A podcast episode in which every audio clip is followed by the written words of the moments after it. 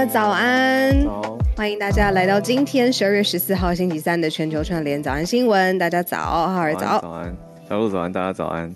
今天新闻一开始呢，跟大家聊一下，就是周末寒流，尤其是北台湾探八度哦。那如果你特别想要追雪的话呢，玉山、太平山是有机会今年降雪的，跟大家分享一下，特别注意小心。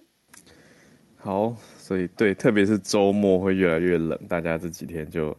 御寒的各种给各种装备啊，各种方式都要让自己身体要适应比较寒冷的天气。那至于室内有暖气的，又是另外一套不同的适应了。洋葱式穿法应该已经适应了啦。那有暖气的地方可能早就冷了。好，那台湾大概是这个状态。那我们就来盘点今天的四个题目。今天会先从中国。在 WTO 起诉美国开始讲起哦，在世界贸易组织里面起诉什么事情？起诉说美国滥用了半导体出口的管制。好，那显然是中方觉得不公平嘛。那我们就来看看实际上控诉的细节跟内容。第二题则是纽西兰的大消息，我们之前报过，算是 update 一个慢新闻的后续，也就是到底烟草禁令。怎么执行呢？现在要开始了，从在一段时间之后开始，几好像二零零三年以后，我们等下再确定更多细节。二零零三年以后出生的纽西兰人，你就无法买到烟草了。好，这就是我们之前讲过，说是几岁以上的纽西兰人都会，哦，以下的都会没有办法再接触到烟草或买到烟草。这是我们今天第二则，算是一个新闻的更新。第三则则是中印之间的边界爆发了冲突，那现在国际之间是说是中国这边的问题哦，中国侵犯了印度的边界。最后一题则是美国的一九个州的政府，至少这九个州的政府，他们这限制自己州政府内相关机构的装置，不可以装 TikTok，不可以装抖音国际版。好，我这几天很有感，因为我这几天上网用的是，呃，我看它是写香港，可是根据原理来说，应该是中国的 SIM 卡，所以我也看不到任何 TikTok 影片。好，所以我们可以一起来聊这个 TikTok 在用政府的层级去规定禁止装，是不是一件好事？那它的原因是什么？嗯、好，我们就先从 WTO 中国告上了 WTO 开始讲起。好，那当然这也是中美角力的一个延伸。可是它的背景知识是，其实在中国高阶的呃高性能的半导体，还有制造这些半导体的设备，其实是一直要仰赖进口的。那进口之后呢，中国当然可以在这个基础之上。呃，技术发展更多，那进口从哪里来呢？当然就是从美国来，美国蛮多的。但是呢，呃，大家应该知道，从今年十月开始，早安新闻也跟大家一起有在聊，就是说美国商务部来公布新的交物交易的措施，就是半导体相关的制造设备，甚至是人才设计软体的人才，需要得到批准。呃，美国商务部这样子规范美方自己的。呃，要出口的所有的人或者是设备，然后希望在中国中方购买的这一块呢，去增加它的难度。那这件事情呢，其实就造成了，当然有后续的影响嘛。那现在最新的影响就是说，我们今天第一题，中国商务部呢已经向 WTO 世界贸易组织提起诉讼了，就是要用法律的手段来捍卫自己合法的权益。他就说，他要告美国。以这种管制的方式，然后让中国晶片等产品的管制的措施实在是太严格了，他要诉诸这个世贸组织来解决这个争端。那他的意思就是说呢，最近近年来美方他的思维就是零和跟博弈的思维，就是说他一定是要在中美当中找到一个大大的赢家，他希望呢。这件事的做法可以去停止，然后在晶片跟高科技的产品当中的贸易当中要恢复中美正常的经贸。这样的做法我其实觉得并不意外，但是呢，中国会这样子感受，那是因为铁定有伤有痛，然后在这个这个相关他们自己的发展当中也是需要依赖美国。可是美国就是知道这一块，他才会特别的有这样子各样各式各样的法案。哦，他们就是很担心，就是说来自于中国的设备商啊，或者是来自于中国的科技，互相的角力之下，他们还是希望占有比较高阶的。嗯嗯嗯，没错。好，那根据外媒 Nikkei 日经的他们的中文网有显示出来说，中国一些高性能半导体跟制造的设备颇仰赖进口。那仰赖的进口，当然就包括美国的这些机台技术。那目标是什么呢？是要实现科学技术自立自强。他们的目标是要提高半导体的自给率。但是美国这样子去做了出口的管制，就挡了你很大一道嘛。那让中国的战略带来很大的影响。我想这是我们综合归纳下来，的确就是中国商务部为什么要跟 WTO 提起诉讼。那用所谓法律手段来捍卫自身合法的权益，所以接下来就是看 WTO 这边怎么判哦，怎么去判断要不要美方做出一些调整。毕竟都在世界贸易组织当中，我讲的是中美两方，所以 WTO 的确还是会起一些仲裁的效益吧。好，那当然有，嗯，我真的是蛮期待，如果 Charlotte 有关注到这一题的话，法律端的，嗯，嗯，国际这种商务法。之间的判决，它的效益实质影响会有多大？还是它比较是一个象征意义的的规范呢？跟鼓励呢？嗯，嗯还对啊，就是它到底属不属于国际法的直接管辖？这个我怎么感觉比较倾向后者啊？就是它是一个，就是世世贸组织里头，嗯，是协调性之内的仲裁。对，虽然他现在已经提起了真实的诉讼，但是这个并不是国际法的范。嗯，就是感觉好像不会用，他没有听过 WTO 罚款吗？好，这个这个我我要确认一下，就是 WTO 会不会用罚款？那就算罚了，是是缴完罚款，美国就可以继续进呢？哦，这些后续的细节也都要再看看。好，这是我们今天帮大家盘点的第一题。那我们第二题来到刚才讲的。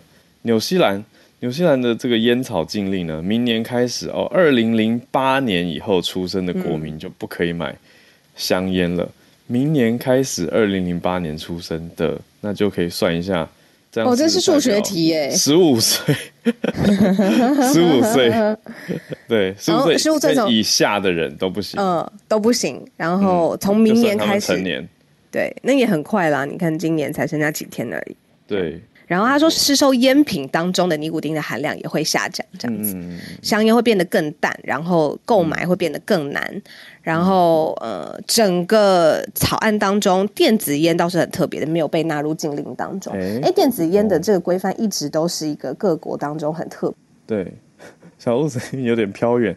好，那回来哦，嗯，电子烟，对啊，像是。我们在东京街头就看到，我觉得还蛮多电子烟的，特别是有广告不少不说，再来就是贩卖机，光是看到贩卖机就会觉得，哎，是已经这么这么容易取得了吗？嗯，会有这种感受啦。嗯、对，那讲回来，纽西兰这边这次的电子烟没有特别的规范跟限制，但是还是对于传统的烟草，特别把香烟变淡这件事情。嗯嗯，还有难以购买这两件事情都开始，嗯，开始做了规范。那现在的纽西兰目前规定是十八岁以下是不可以，你你不可以卖烟给十八岁以下的青少年了啊。但是再往后呢，二零二七年开始，这些年龄限制就会每年往上调一岁。嗯，因为所以换算下来就是我们刚刚讲的那样，二零零八以后嘛，因为他到了二零二七年就刚好是。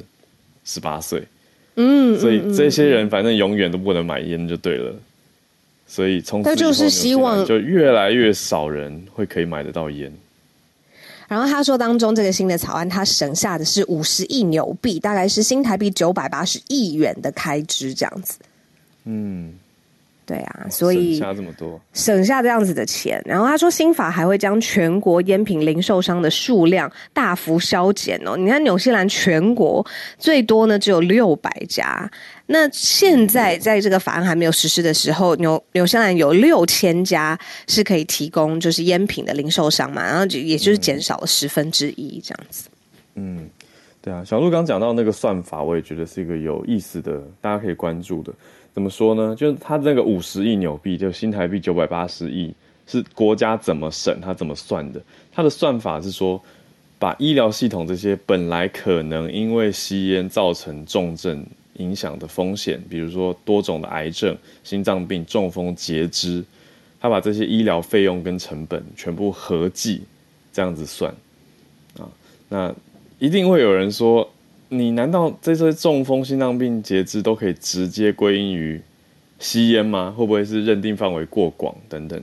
我觉得一定会有人这样子想啦。对，但是他的算法当然就是一个鼓励国民健康的角度，所以才广纳这些，呃，你说烟害相关的疾病治疗。都算在它的这个成本里面。嗯，没错，疾病治疗成本也把它纳入是整个法案最后可以省下来的成本当中。嗯、这真的是一个新的你计算成本的思考角度，这样子。嗯、那他的确这个叫无烟环境的法案，他就说他的目的最后是让成千上万的人可以活得更长、更健康，然后医疗系统也无需有这种治疗吸烟而引起的疾病开支。嗯，对呀、啊，嗯。哦，但是批评的声浪也不是没有。你看 这个这个刚刚讲下来，听起来已经都还还蛮不错的啊，就觉得哎，好像路上的烟害会变少啊，整个环境国民变健康啊。那、嗯、还是有人会批评，批评的点是什么呢？说纽西兰这样子的严格政策会助长不受监管的非法烟市场。哦，每次都这样子，不论是烟啊还是枪啊这种，嗯、呃，你说在阳光的地方，对，对越严格去禁止它，然后它在黑市上面的交易就越猖狂。对呀、啊，就是可能大家私底下就会有一种，哎，有一种什么我有管道哦，或者一些什么方法，大家就会反而有另外一个阴影当中会重生一些新的弊病或者问题。就是，但你从这个角度去想哦。就是说，都知道会有黑市交易，可是因为有可能的黑市交易而不去做这个法案，不是更就是更没有逻辑吗？对啊，就是它不构成一个足够去推翻这个法案不执不执行的理由嘛？对，就是这个辩方好像不够强大，所以看起来还是以大众的利益为为主，能够通过。其实我觉得。嗯，身为一个非吸烟者，当然听到这个会是蛮开心的。可是我同时身边又有一些好朋友是吸烟者，嗯、所以也可以理解他们的那种心情，你知道有时候吸烟者是有点被攻击、跟歧视或污名的状态。所以就是，对就对啊，就我同时有一次跟同一桌有很爱吸烟的朋友，跟完全讨厌烟味的朋友，就就有一点，就有点尴尬，就有点冲突。对，对啊、因为讨厌烟的那个朋友，他他也是有点不会做人，他直接捏鼻子说好臭，然后我就想说，我夹在中间，直接直接了，对啊，对啊，所以我就觉得啊，实在是难。不然你会怎么说？但是如果你是他的那个角色，你会怎么说？哎，就哦，不好意思，可以麻烦你到吸烟区吸烟吗？这样比较好吗？哦、你会怎么说？欸、你就是真的是很不喜欢烟味哦，可能就自己走出去买个饮料吧。哦，自己走出去一点点，那他的心里一定是想说，是别人抽烟影响到我，为什么我要自己走出去？会不会？就看心境怎么转移啊？就觉得人多势众吧。如果整桌都抽烟的话，我就自己慢慢 去买个饮料，理解 再回来。对，可是如果只有一个人抽，那我就相对换个位置，因为抽烟也不是一直抽嘛，理论上。哦，对啊，他应该嗯，对。哎，不过现在应该。哦，对，就是有些餐厅可能还是混的，有一些公共场所它是有特别的吸烟的区域的。对，嗯，哎，像我记得我们这次去首尔回来啊，就是我印象最深的是在那种大广场当中就有一个玻璃屋，嗯、真的是对，公共真的，哎，它真的很像，就它四面都是玻璃，然后但里面相对大家就可以做自己的事情，看看东西，然后呃呃滑滑手机，同时它就是让你抽烟的地方，这样对。昨天我看到，我觉得奇观的地方，除了它是这个广场中间以外呢，是里面每一个人都长得超像的，嗯、就是所有东京的上班族都穿的很制式，就是看起来像复制人，就是社会职场上面，对，有那种感觉，然后日系的骇客人物。对，我不知道时间还够不够开这一题，我就先小小聊一下，然后看看大家的想法。嗯、就是电子烟啦，在这一题当中，我们不是有说电子烟没有受到规范吗？嗯、我看到很多关于 vaping 的，就是嗯，嗯纪录片，或者是更多人去想说，电子烟是不是比香烟更容易怎么样怎么样？我说实话，我两方的立场跟数据我都有看过，那可以跟大家聊一聊，就开这个小题，大家可以留在留言区或者是在社团上面，让我们知道你的想法。嗯嗯嗯嗯，好，那我们再继续讲第三题喽。大家对这个抽不抽烟还是很有感。那但是我们来到第三题就又很不一样，是中印之间的边界冲突。好，刚刚讲到的是贸易上面的冲突跟竞争，现在讲到的是边界相关的冲突状态。好，那现在是印度的国防部长，他他痛斥，他说中国企图要改变现状。嗯，这个是土地直接有接壤的两国中印之间的状态，而且认为中方是单方面的想要改变现状。印度国防部长召开了一个紧急会议，就跟国会提出报告了。他同时两件事都做了。就是一方面对外，一方面也对内自己的国会提出来哦。他说两边现在是没有造成死亡，可是有一些肢体冲突，有两边都有数人受伤的状态。那以中国跟印度这边接壤的地方来说，其实接壤的范围跟长度还蛮广的。那有一大块是尼泊尔这边嘛，也会接过去。嗯，好，那所以其实应该说。它的边界当然很多是山区的地方，可是还是可以有直接的山谷的冲突。嗯、那其实上一次是两年前，二零年的六月的时候有流血的冲突，那个时候更严重一些，是印度方有二十名士兵丧生，中国是没有公布数字。但是从那个时候到现在，边界的兵力部署也都变得更加的严密，那关系也更紧绷。但现在在最近这个时间点，又出现了新的冲突。那这一次的揭露，印度媒体是说有三四百个中国士兵拿着有刺的棍棒越过了边境，要拆除印度这边的哨站。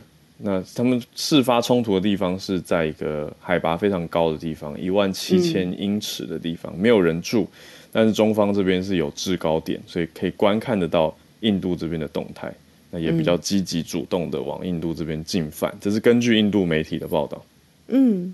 我觉得大家可以想想看，就是中印这两国，它在世界上面的属性跟性质是什么？首先，他们都是开发中国家大国，人口也是世界前二一二，他们是有就是建交的，那建交大概七十年的时间，但是两国之间的关系一直都有着几个因素把干扰它，当然就是历史上面你知道情节，历史上面的情节发生的事情，地缘政治上面有一些资源啊，地缘上面的竞夺，还有就是。大国的博弈，当然两国都希望就是自己发展的越来越好，资源在自己笼络身上，那就是隔着喜马拉雅山脉，然后但是地理上面也是非常非常亲近。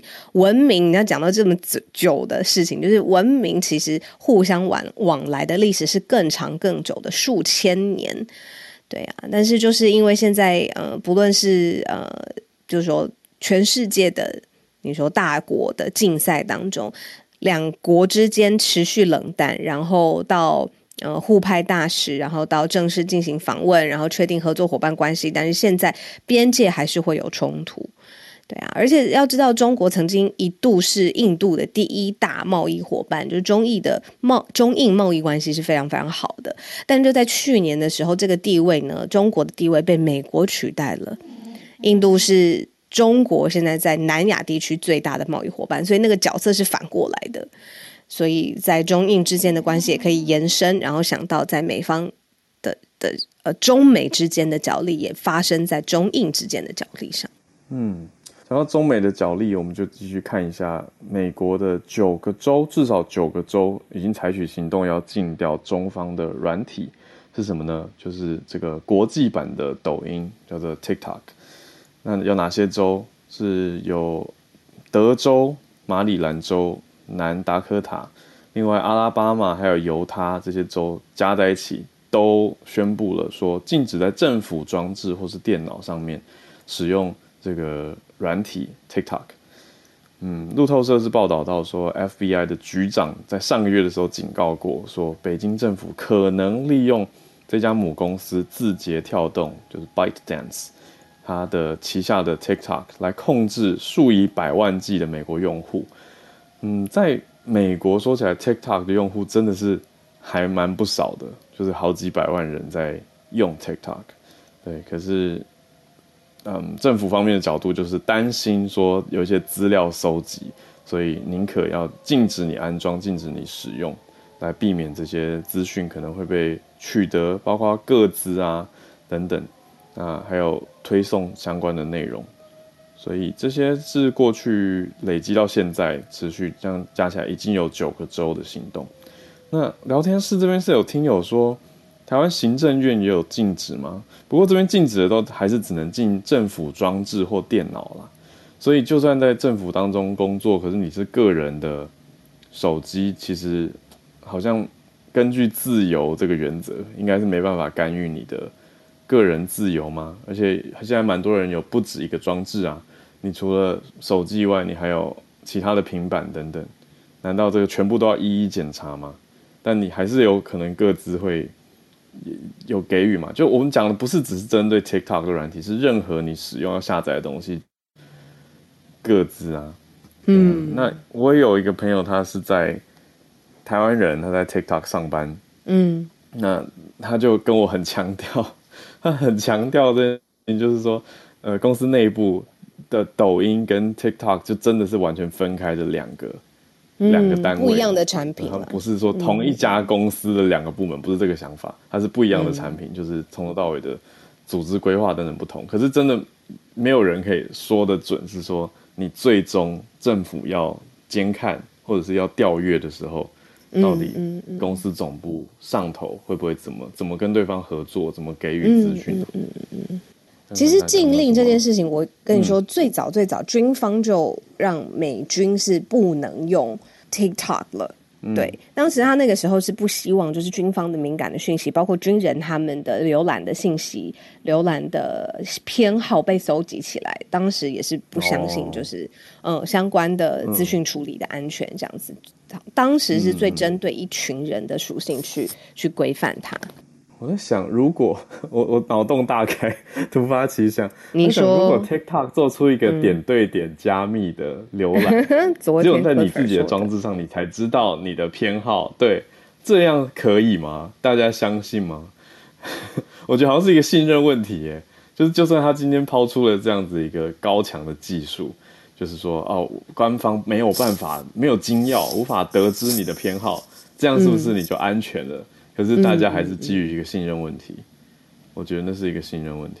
对，马上有留言说不相信，啊、不相信那，因为他过去他已经有太多信任问题啊，对啊，对啊信任的状况。对，所以还要再继续看下去，因为用政府的角度就是该防就要防嘛，小心谨慎。那你说会不会有人觉得太过头？一定也会有人这样说。可是，在重要资料被窃取之前，还是能避免就避免吧。我们今天时间来到了八点三十分，那每个礼拜三呢，我们都要邀请 Sine 来到。我先来邀请他，我们早科学的时间，科技媒体中心。Hello，Hello，Hello，Hello，早安，早安，早安，早安。嗨，我我今天要跟大家分享的是一个前天，呃，WHO 有发一个新闻稿。然后其实这一波呃疫情就是另外一个疫情，但是不是不是像 COVID 这么严重的，就是这么多，嗯、但是也蛮值得大家关注。就是呃欧洲的儿童现在有很多新闻都发现他们感染 A 型链球菌的案例跟死亡人数正在增加。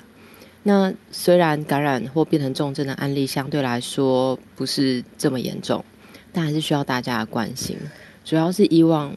少见的这种，应该说 A 侵入性的 A 群链球菌感染症案例数，比 COVID 大流行之前增加了很多倍。哎，那是一个什么样的症状？什么样的感染的途径？可以让我们先了解一下。嗯，好，嗯，A 型链球菌是一种很常见的细菌，它其实小朋友很容易感染，感染有时候就是咳咳嗽，呃，喉咙发炎啊，喉咙痛啊这些。但是它在很少数的时候，它会变成猩红热。猩红热大家可能就比较有听过。猩红热是一个会影响儿童的细菌感染病，然后全身都会看到很明显的红疹。然后这个猩红热就有可能再导致变成很严重的肺炎或脑膜炎。那这个在儿童身上就会变成是，就本来以为是感冒，然后结果变成很严重的病。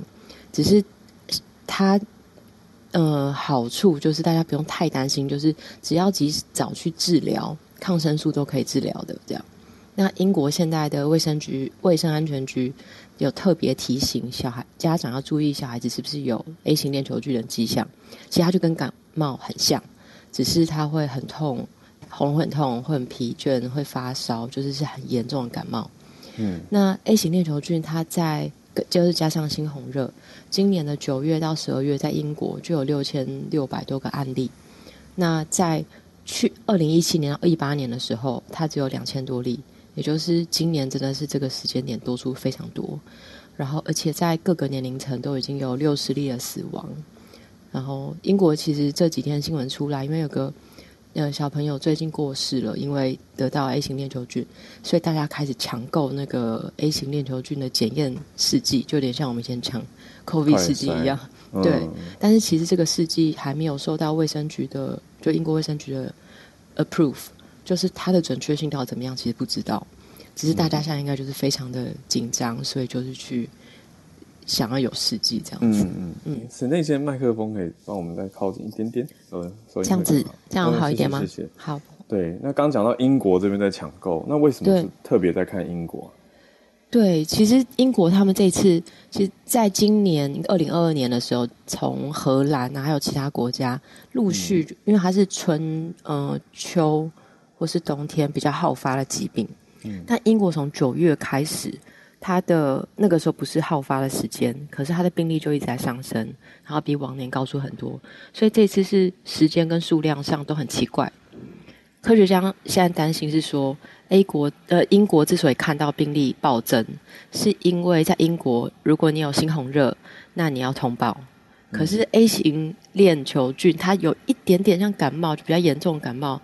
所以它是不会通报的，也就是现在正规的英国系统以及很多欧洲国家，它是没有办法去评估 A 型链球菌到底，因为他没有被列为传染病，所以他到底有多严重，其实不知道。只是现在都是已经很严重了，送到医院以后才会知道。所以大家担心是英国现在看到这个只是冰山一角这样。嗯嗯，所以主要是小朋友嘛？对，小朋友，但大人也会。也有机会，嗯、只是小朋友比较常感冒，然后会变得很严重这样子。嗯，对。那如果他真的，你说现在是小范围的，那如果他大范围的扩散，嗯、你觉得这个后续的影响是什么？其实我觉得是应该，如果今天有一个很很严重的病，它病征很明显，那这个很明显，我们嗯、呃，大家就直接去处理它就好了。但是我觉得 A 型链球菌比较麻烦的是，它跟感冒太像，它跟我们一般会得得的生病太像了。只是现在大家呃，除了试剂要先确定它有没有嗯去就是有没有用之外，再来就是抗生素，因为对于猩红热跟 A 型链球菌来说，抗生素非常有效。所以如果可以到医院，然后医院觉得这个症状很像。的时候，也许就先使用抗生素。但是这我不是医生，我只是看到这些现在讲出来的所有都是看病。然后，如果你有怀疑他是的话，那用抗生素，它其实很快就可以，嗯、呃，解除这这个病的威胁。嗯嗯嗯嗯嗯，对。我这边看到三到十五岁的孩童比较容易嘛，那临床的现象像发烧啊、扁桃腺炎。然后或者是皮疹，比如说像砂纸一般的粗糙，然后所以你刚刚说很就是像猩红热，还是它就是猩红热？它会导致猩红热，就是它原本可能只是个小感冒，但是在非常少数例子，它会变得很严重，变得很严重就变成猩红热。猩红热就是你刚刚说皮疹，就身上会有玫瑰疹，就是红疹一点一滴的，然后很粗糙。所以 A 型链球菌应该说它得的它不是罕见的。但如果它变得严重，就有可能变成猩红热。那如果变成猩红热，它就会有其他，就很多。英国现在担心的就是，现在看到的是败血症啊、肺炎啊、脑膜炎啊、猩红热这些病哦，那这些才会被医院通报，然后或是死，可能是死因或是病因。但事实上，其实他们原本一开始是 A 型链球菌感染。嗯，对对，所以就是嗯。呃 WHO 他们现在是认为说这件事情会需要大家的关注，但不要恐慌，因为它相对来说变得很极少数的案例是就是不常发生，但一旦有发生，例如说有孩童因为呃这个疾病过世，那整个社会其实会有点沸腾，就是会想要去，嗯、就只要一感冒就会担心，然后现在又没有试剂，然后而且 A 型链球菌没有疫苗。那现在治疗方法没有疫苗，抗生素吗？对，就是抗生素，抗生素现在是有效的。嗯，现在也有医生，就是也有人在问说，这是不是嗯、呃、COVID 之后，等于是在流行病学有一个现在有一个呃词叫做免疫负债。嗯，就说之前 COVID 的时候，大家很积极的戴口罩，然后很积极的确保人跟人不要接触。对。然后所谓流行病就是人跟人的接触的感染嘛。所以，如果 COVID 呃让大家不要接触，然后都戴口罩，就是口沫啊、飞沫这些都不会互相传染的话，其实它不止 COVID，它有很多疾病都呃的 case 都降低了。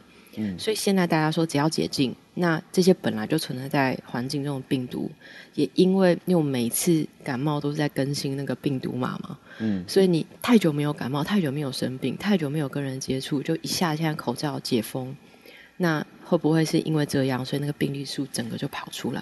哦、嗯，对。但是现在英国的流行病的数字看到是说，也许不是，因为这个增长不是嗯、呃、最近的事情，就是在九月的时候，它就已经增加了。嗯嗯，所以应该就是一个 A 型链球菌的新流行。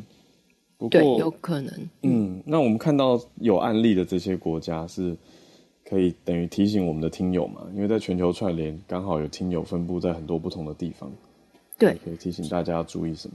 现在在有案例的是爱尔兰、法国、荷兰、瑞士跟英国。嗯，然后有一些特别的族群，例如说之前有呃感染过水痘，或者是他有接触过猩红热的患者，嗯，或是他的那个有呼吸道疾病非常非常严重，嗯，就在这些国家的呃爸爸妈妈可能就要。怀疑小朋友是不是有 A 型链球菌？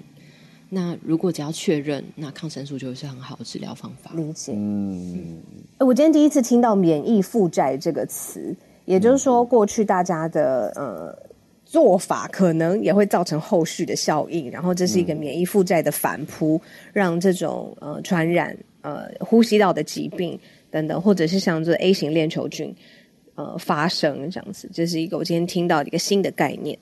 嗯，那是一个可能性跟概念。不过现在看起来，A 型链球菌应该不是这个因素造成。可是大家还是要多多注意啦，就是大家要要小心这个新崛起的一个病毒。然后我一直有一个算是、呃印象，就是说冬天好像就是病毒非常活跃的时候，所以冬天的时间，这种类似，嗯、比如说你比如说流感啊，或是。呃，你说新冠或者是呼吸道的疾病都会常常出现，然后刚好今天 Sene 也帮我们盘点了这一题，这样子。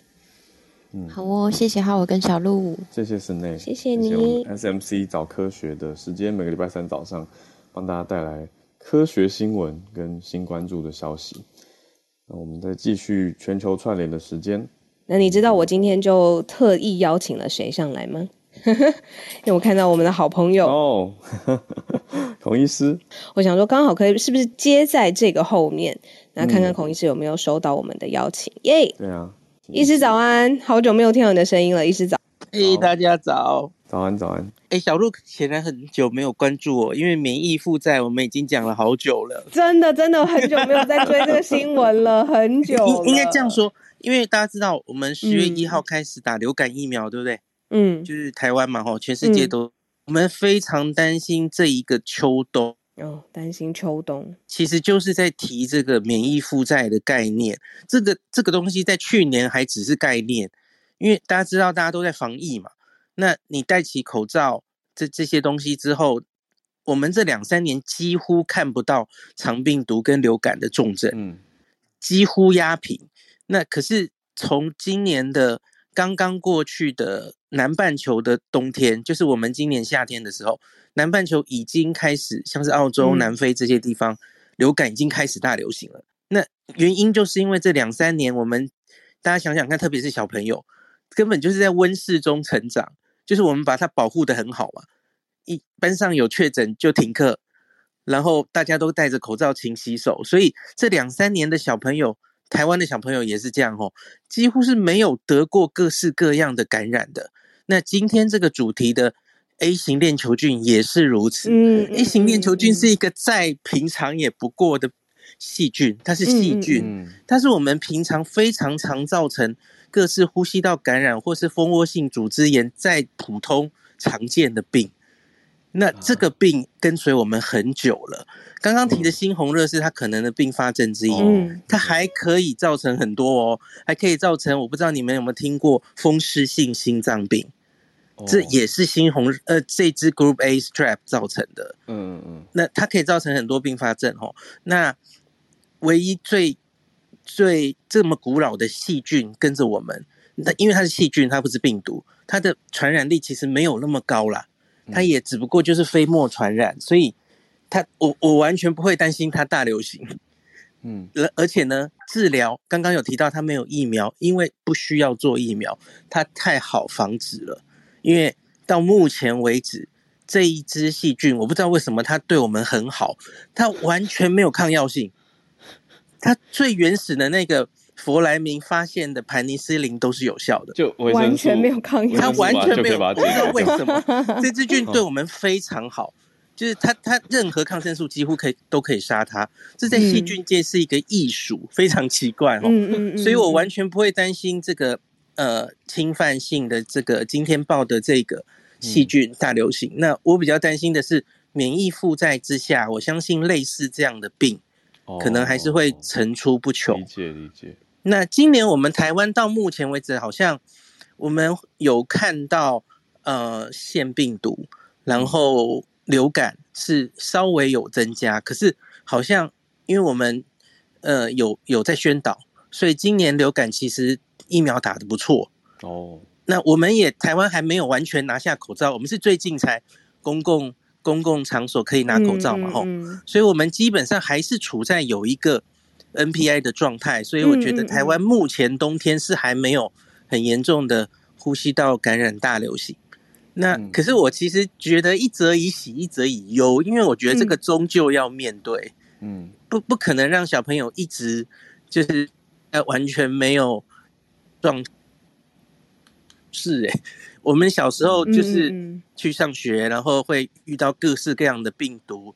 那个对于你养成你整体的免疫力，其实是，那你假如两三两年、三年、三四岁了，你在一生中哦，你的一生中碰不到新冠病毒，碰不到流感病毒，然后都保护得好好的，那其实我觉得不一定对这个小朋友整体的免疫力的养成是好事。这样子，谢谢医师，我是讲说可不可以参考日本这边的状态，因为日本他们的政策。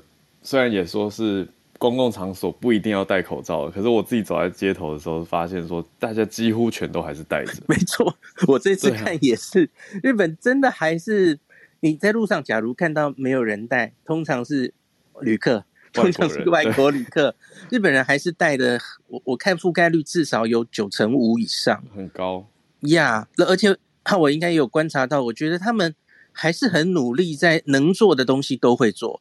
像是你到处都看得到酒精干洗手，还是有对，很多餐厅隔板都没有收起来，对不对？当然有人收了啦，哦，嗯，那有些餐厅甚至各用餐的人桌前都会给你一个酒精，嗯、就是还是能做的都做，他们已经融入生活中了。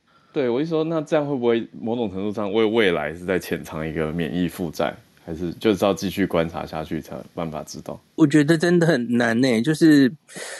前面我我们也还在看这个免疫负债哦，对，我刚刚漏讲了一个，这个台湾这几个月小朋友啊，有一个免疫负债，我们遇到比较严重的，我刚刚竟然漏讲了，该打屁股，是呼吸道融合病毒，嗯，这个叫 RSV，前一阵子也有上新闻哈，对，因为很明显在小小开看到 RSV，然后住院重症的比例变多了，那一样 RSV 这个东西也是这两三年几乎就销声匿迹。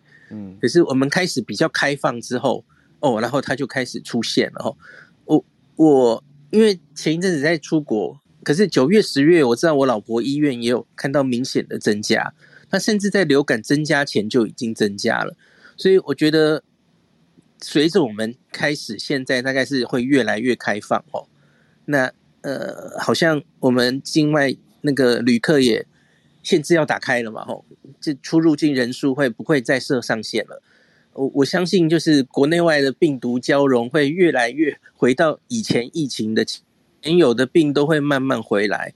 那会不会有什么病冒出来，造成特别的问题？嗯，呃，我觉得是接下来要好好的看。那可是今天讲的这个 Group A Strap 哦，那个链 A 型链球菌，大家不用太担心，我们有得治疗，然后小心一点，它很好处理。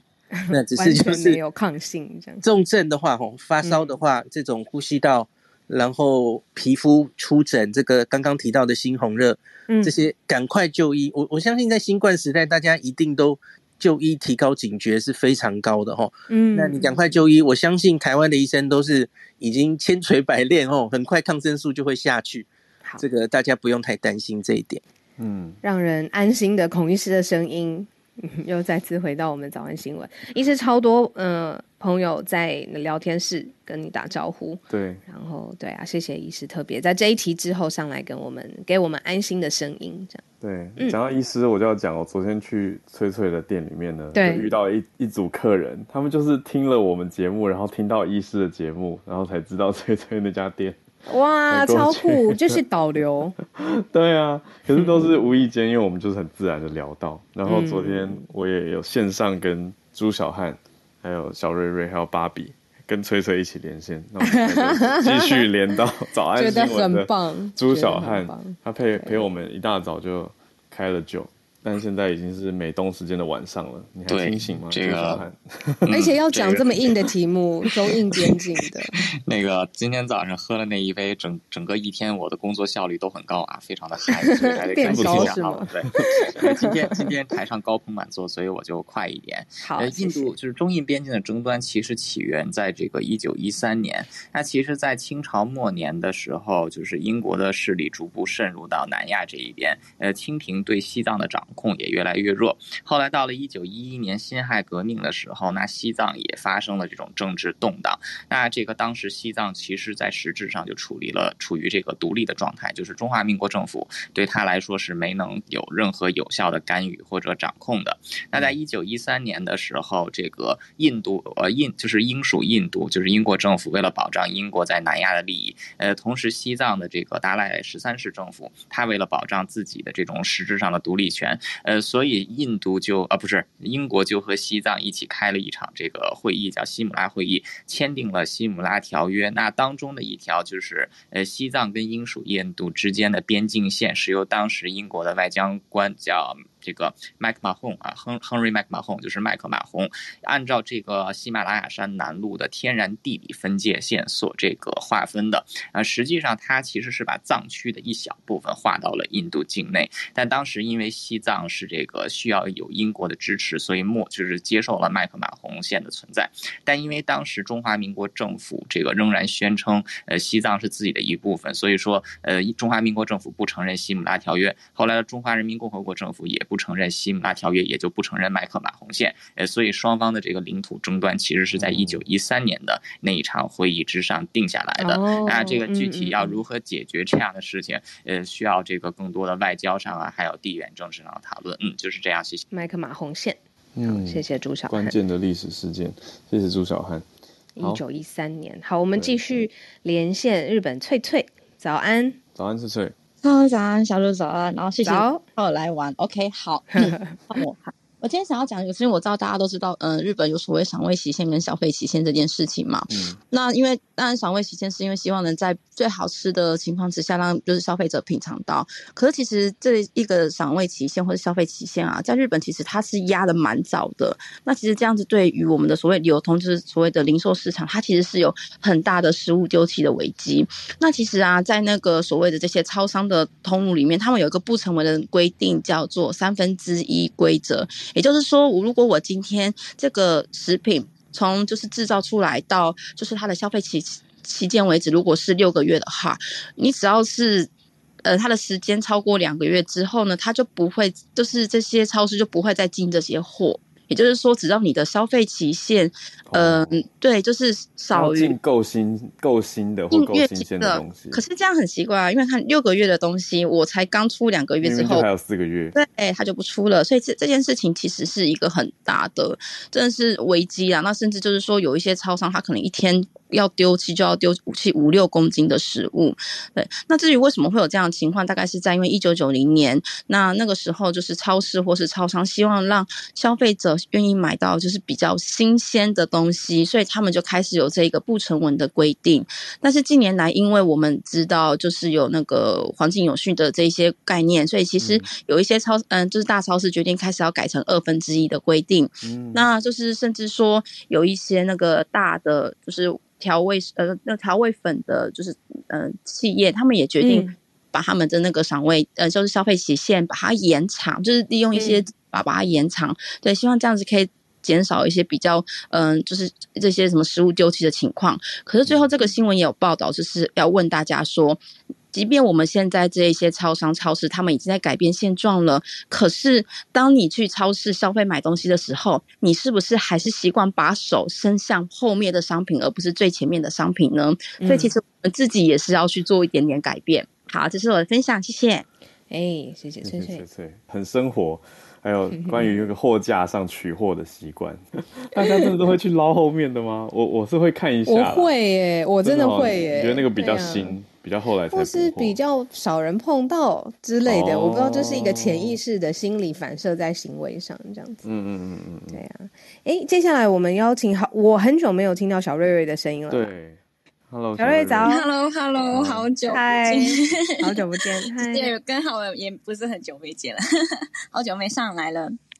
嗯，对。那今天想要分享一下，就是我一直有在关注的一个话题，就是嗯。日本最近就是有通过啊、呃、一些讨论，就是说啊、呃、未来五年之内会把这个国防的资金增至呃四十三兆日元，其实嗯、呃、这个增幅大概是在四兆日日币左右。那其实也是受今年的这个呃乌克兰的战争，还有就是台海关系的一个影响吧。嗯嗯。呃因为真真的这么多这个钱的话，那钱在哪里来呢？那现在就是有讨论说，主要是从百分之七十从法人税，其他也有在讨论说是呃复兴税啊，还有就是烟草税，其他的还有就是想要出售这个国有资产吧。嗯，那我比较在意的就是，其实最近也有政府出了那个叫做投资收入征收那个。计划就是嗯，鼓励大家就是用那个 NISA，也就是小额投资制度，而且就是嗯，你收益是免税的。言外之意就是说，我们其实不要再依靠政府，就是给我们这个呃低收入者的这个保证。嗯，对对对，嗯，而且就是呃，像我们这个二十多三十岁的这个年年代的人，就是不要想着说以后有那个。退休金这样子，嗯，对对对，反而是你自己要投资。然后你说这个 project 叫 NISA 是吗？对对对，嗯，小额投资的制度，然后收益免税，等于是鼓励你现在要为了自己长远的呃做收益做打算，然后生活上面做打算。嗯，其实这个已经是呃两三年前政府就已经开始在讲的问题，嗯，所以我们自己还是要保护自己吧。嗯嗯，理解。谢谢小瑞瑞。今天我觉得我听到两个重点，就是前所未有的嗯防卫的资金，然后再来就是呃对于人民生活相关的，就是到了生活之后，比如你退休之后，你不要再仰赖政府了，或者是你现在如果是低收入者，也不要仰赖政府，你自己有能力可以做去做的投资，这样子。嗯，对啊，谢谢小瑞瑞。嗯，谢谢，谢谢。好，八点五十七分，我们今天最后一位邀请 Charles 老师。老师上来要帮我们聊世界贸易组组织的仲裁机，对，就是非常需要。欸、老师，Hello，Hello，小卢，好尔好，哎，对，就是很快剩剩几分钟，很快跟大家补充一下，就是这个 WTO 的仲裁机制，就是说啊、呃，其实这个新闻就是呃，中国提告美国，这个其实是紧接着在前阵子这个 WTO 刚裁定川普总统他们。刚呃，之前他在在任的时候，他对欧洲关税就是违反国际贸易规则。他那时候对于这个欧洲的一些钢铁啊，还有一些铝啊，这些都是呃实施关税，然后就被他们告到 WTO，所以美国败诉。所以说我们这次结果其实蛮值得观察的。嗯、那至于说，就像你们刚才说，就说。这些争端解决制度，它如果说是败诉的话，如果今天美国败诉的话，其实就是有三种情况。第一个就是它可以完全依照这个内容执行，然后它就是怎么样补偿这个呃提高的国家。那第二个就是说它没有办法、呃、完全就是呃照这个执行的话，它可以用等、嗯、等量的方式看怎么样金钱或是用其他的这个呃贸易的方式来补偿。嗯嗯、那第三个方式，如果说就是美国就是呃这个说就就是就是不甩不甩人家的仲裁的，对依然雇我的话，那基本上就是。WTO 还是有可以赋予这个提告国三种这个这个报复的类型。第一个就是叫做平行报复，就是说如果说你在对我的晶晶片这个这个实施限制的话，那我也可以呃相对的对在晶片上面给你实施一些限制，这个就是平行报复。然后第二个就是跨产业的报复，就是说你在我晶片上限制，那我可以在其他的这个，比如说你的这个啊这个呃牛这个车啊、纺织啊、车子对肉肉肉类啊这些的，就是说踩你的痛脚这样子。那第三个是一个。跨跨协定的报复，就说是就是不只是在贸易方面，就是在在这个像是财务方面啊，或是在其他方面，或者在一些多边的呃这个这个会谈里面，就是可以、嗯、可以赋予他们一些这样子一个可以报复的权利。那基本上就说就是就很快的讲一下，那其实像台湾那。台湾跟中国其实 WTO 是很难得，就是说台湾是一个会员国，台湾跟中国都是会员国。那至于说，呃，那像最近大家讲的比较多的，像中国对于台湾的一些，呃，就是进呃禁止进口一些像是这个高粱酒啊，就是一些这些食品的这个产业的时候，那其实台湾是可以寻求 WTO 的这个仲裁机制。不过很多时候就遇到这种政治的一个敏敏感度，因为即使说台湾跟中国都是会员国，嗯、但是这个整个国际社会其实是在一个一中的这种环境之下，那就是比如说像是一个啊，比如说像是一个呃，我一个念读法律学学弟就说，他说你一个福建省不可能对中国政府提告嘛，那如果说在一个国际的一个看法里面，就是说如果一个中国的、嗯、一个中国的这个原则下，政治力有些时候还是会影响，但是其实你如果就整个这个呃 WTO 的仲裁机制来讲，大国。不见得总是占理。那美国从过去到现在有一百六十七件他们被告的案子，大概他们胜，他们大概一半败诉，一半胜诉吧。所以说这个大概大家不用不用灰心，觉得说好像小国就没有没有这个没有这个能力。我们这个成为一个身为一个 WTO 的会员国，还是有这样子的权利的。对，嗯，还补充一下，谢谢。哦，谢谢 Charles 老师。三种报复的，嗯、呃。的途径对，对，但是呢，就算这个架构已经在那里了，但是国际上面怎么看的？如果台湾真的提出仲裁的诉讼的话，那呃，国际上面可能不是这样子认为的，那也是有政治的现实面。嗯，对啊。哦，谢谢 Charles 老师，这个好重要，因为可能感谢老师。对啊，一般也不太知道里面的呃机机制是什么。嗯，对啊，嗯。好，现在时间刚好九点零一分，谢谢大家。那今天我觉得串联非常非常的丰富。那当然，星期三有森内跟我们分享。那今天也迎来了好久不见的孔医师，然后崔崔，呃，朱小汉、小瑞瑞，还有最后 Charles 老师，谢谢你们。那真的天气非常非常冷，我知道大家早上起床都已经非常不容易了。如果要出门的话，更是要注意小心。有多冷呢？冷到我的电脑已经。宕机了，我不知道为什么，刚刚一直在修复当中，我没有办法播首播的音乐。对，休息一天。DJ 休息，电脑它要去取暖，我待会就利落的跟大家对说个拜，利落说个拜，明天空中再见，明天大家拜拜，拜拜。